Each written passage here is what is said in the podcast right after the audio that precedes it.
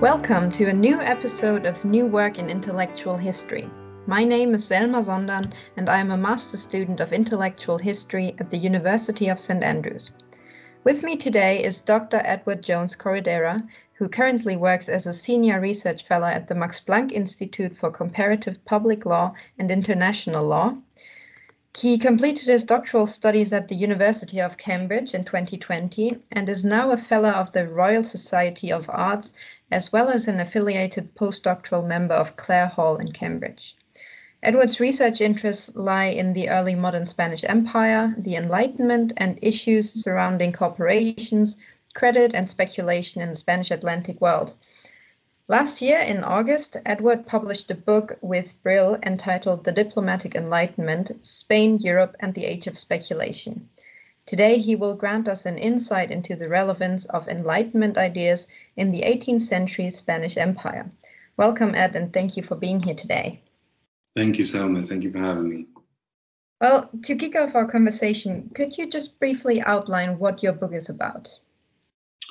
Yeah, so the book is a story about diplomats, imperial officers, popular political writers trying to come to grips with the failure of Spain to represent its interests in a European stage, trying to figure out how to regain control over an international space that has been shaped by foreign powers and local interests. And it's a study really in how this crisis of power and identity prompted an intellectual response that sought to turn Spain into the arbiter of European affairs and a type of guardian of global perpetual peace.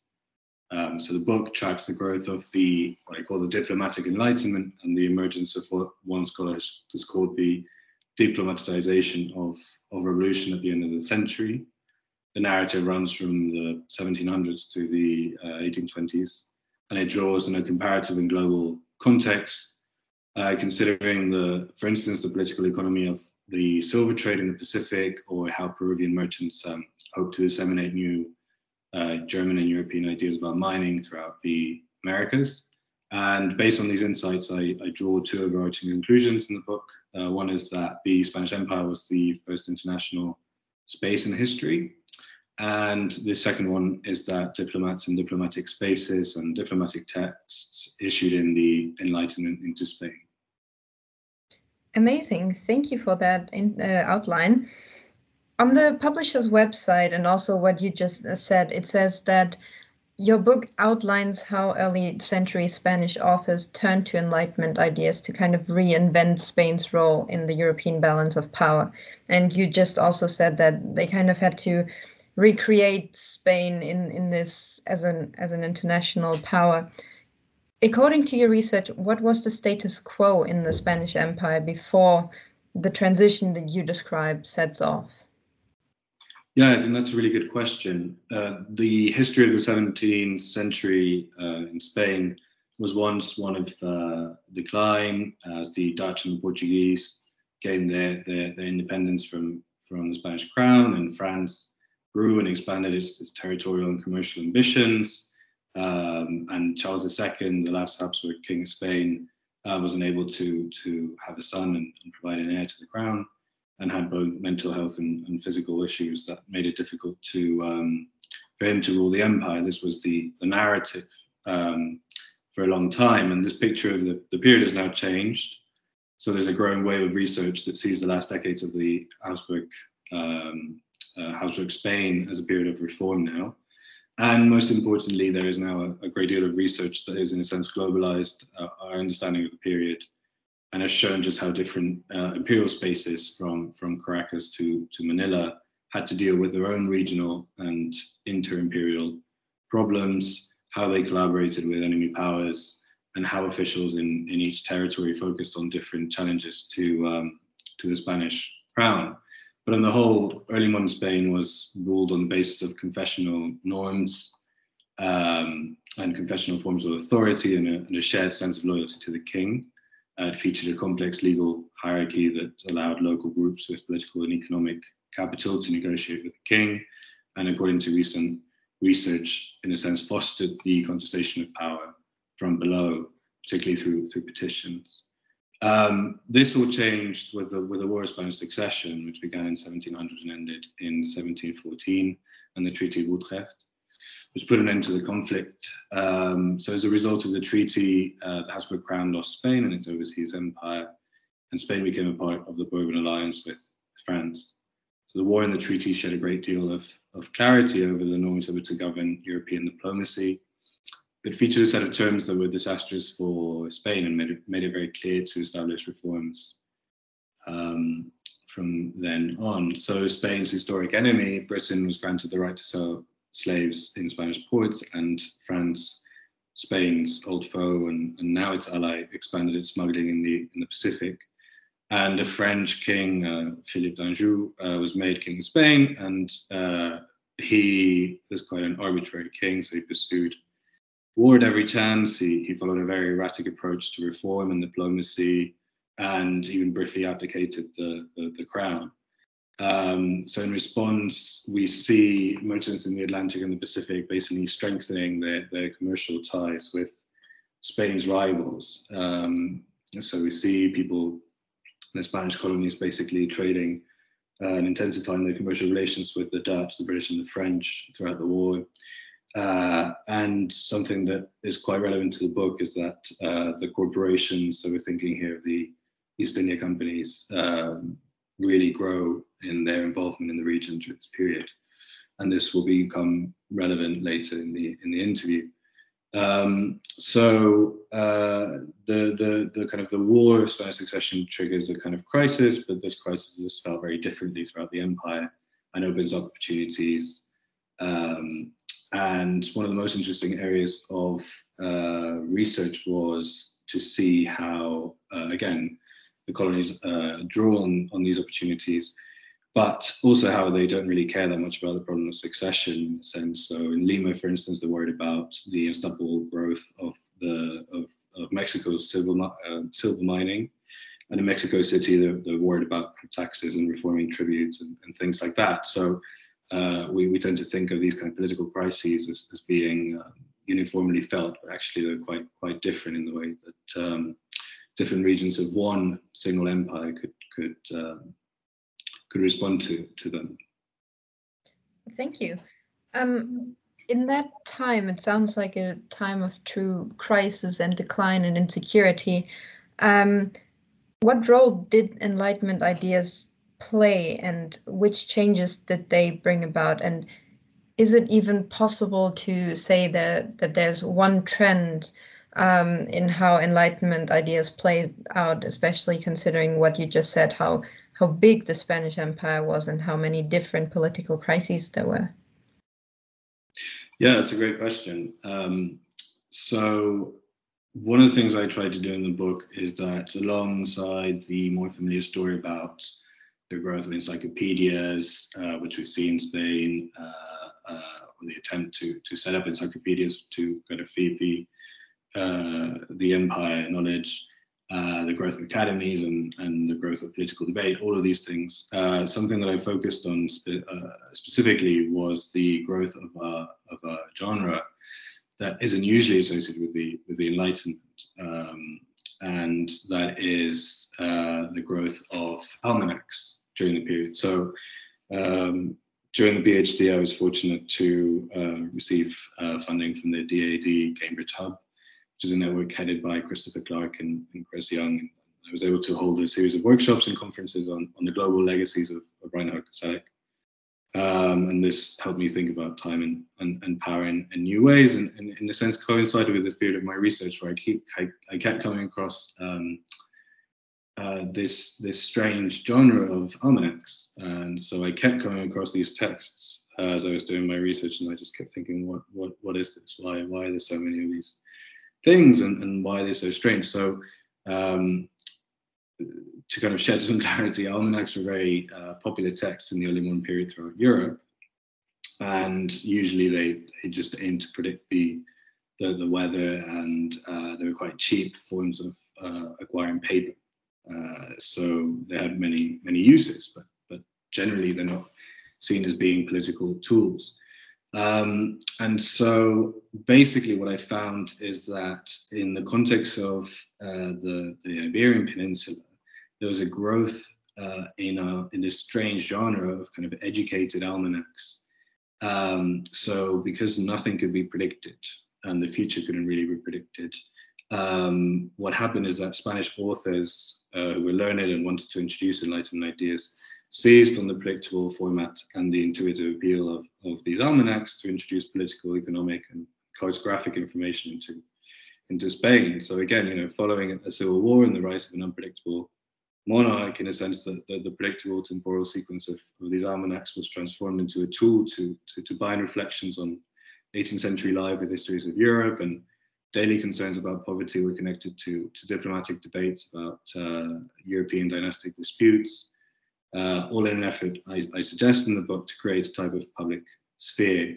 And we have female authors also using this medium to educate the public in mathematics, and political writers trying to ensure that the public knew how to understand history. Well, the text even goes as far as to say that this will allow the average member of the public to then see the present political problems with a more critical eye. So what I tracked was that in Peninsular Spain, so in the Iberian Peninsula, there was this kind of growth through the democratic art of speculating about the future of the Enlightenment.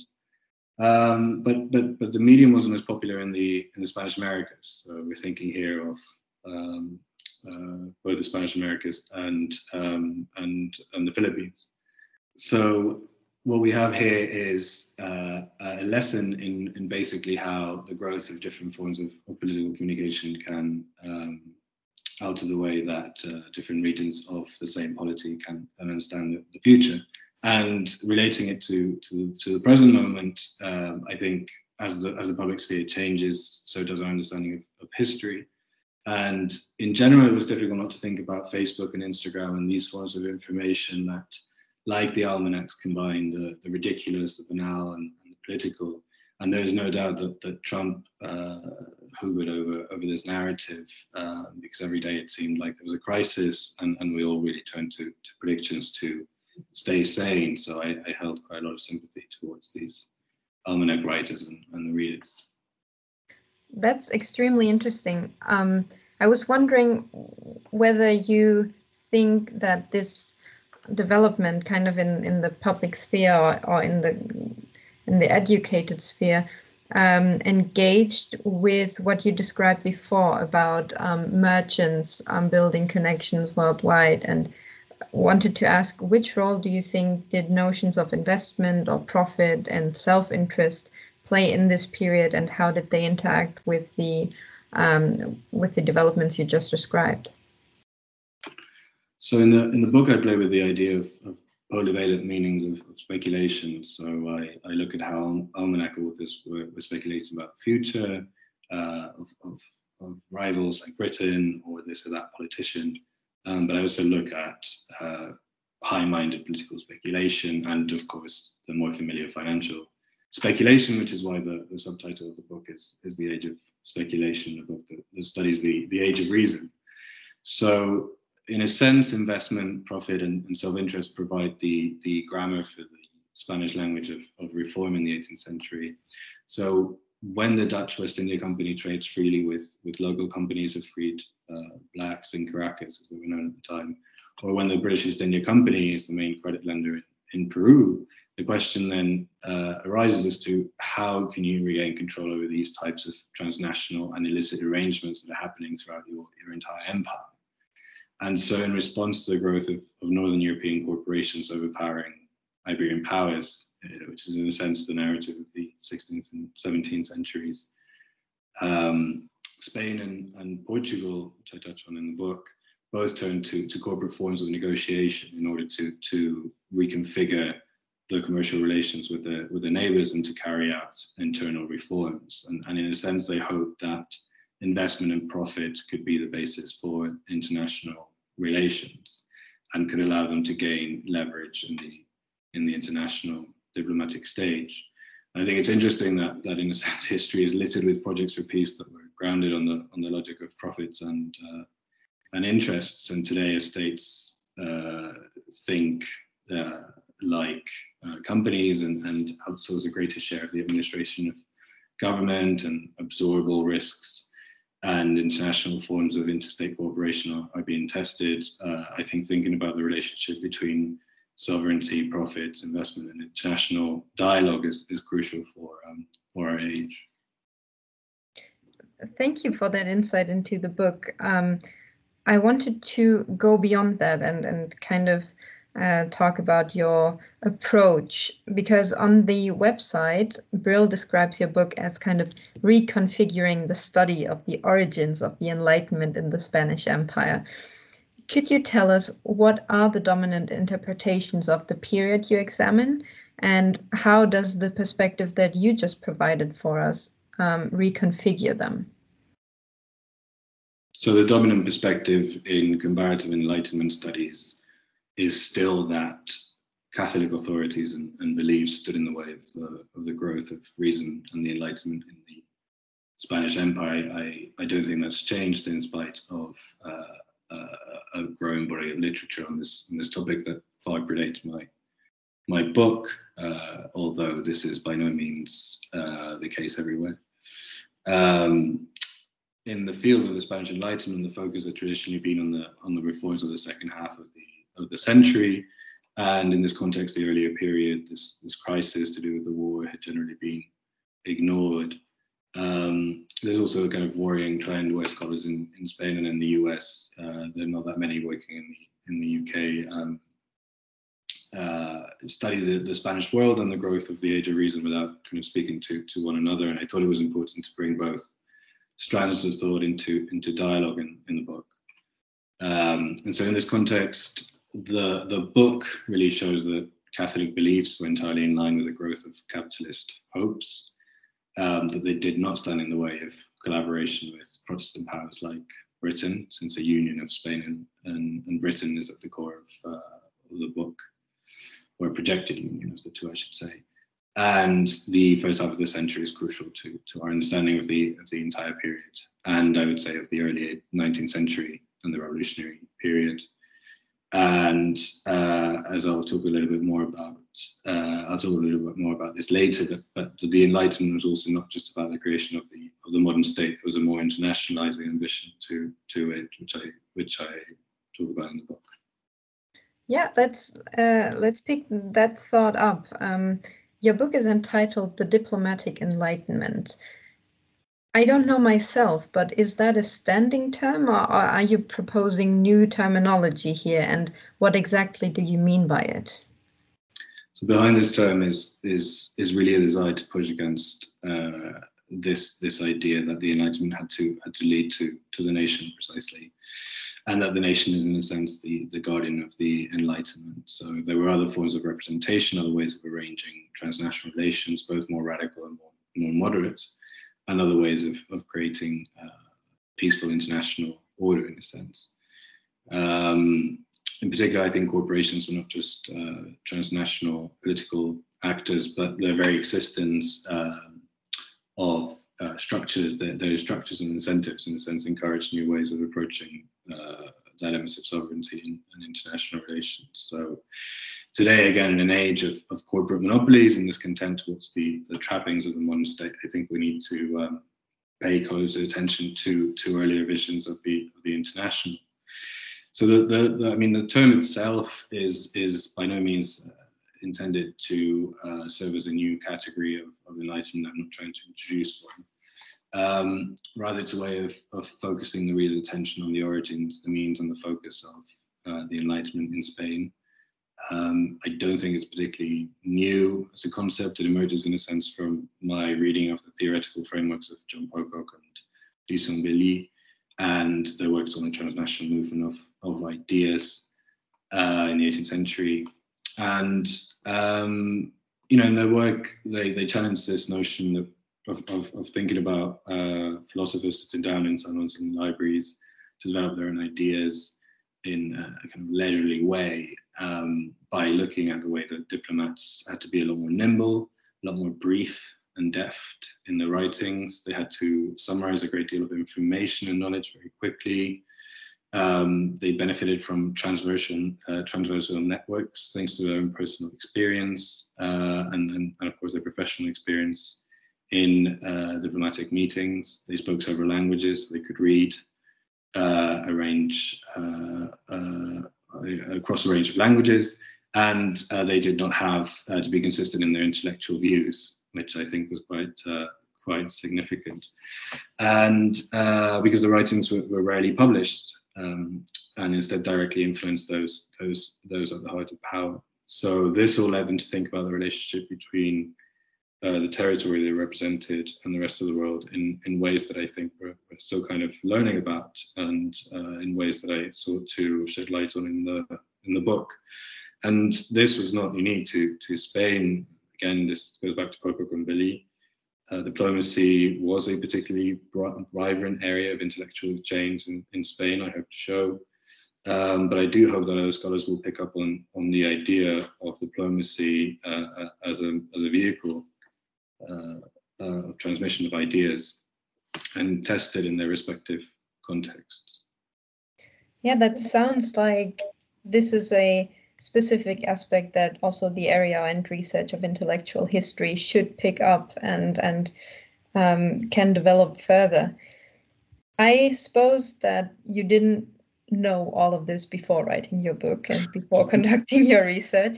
So I was wondering, did you come across any aspects within your research that were particularly interesting or even surprising to yourself, You have published quite a lot on the Spanish Empire so far, so any very new insights for you? Well, I think there's quite a lot of interesting details in the book, from a Spanish official thinking that a protest in Caracas is a type of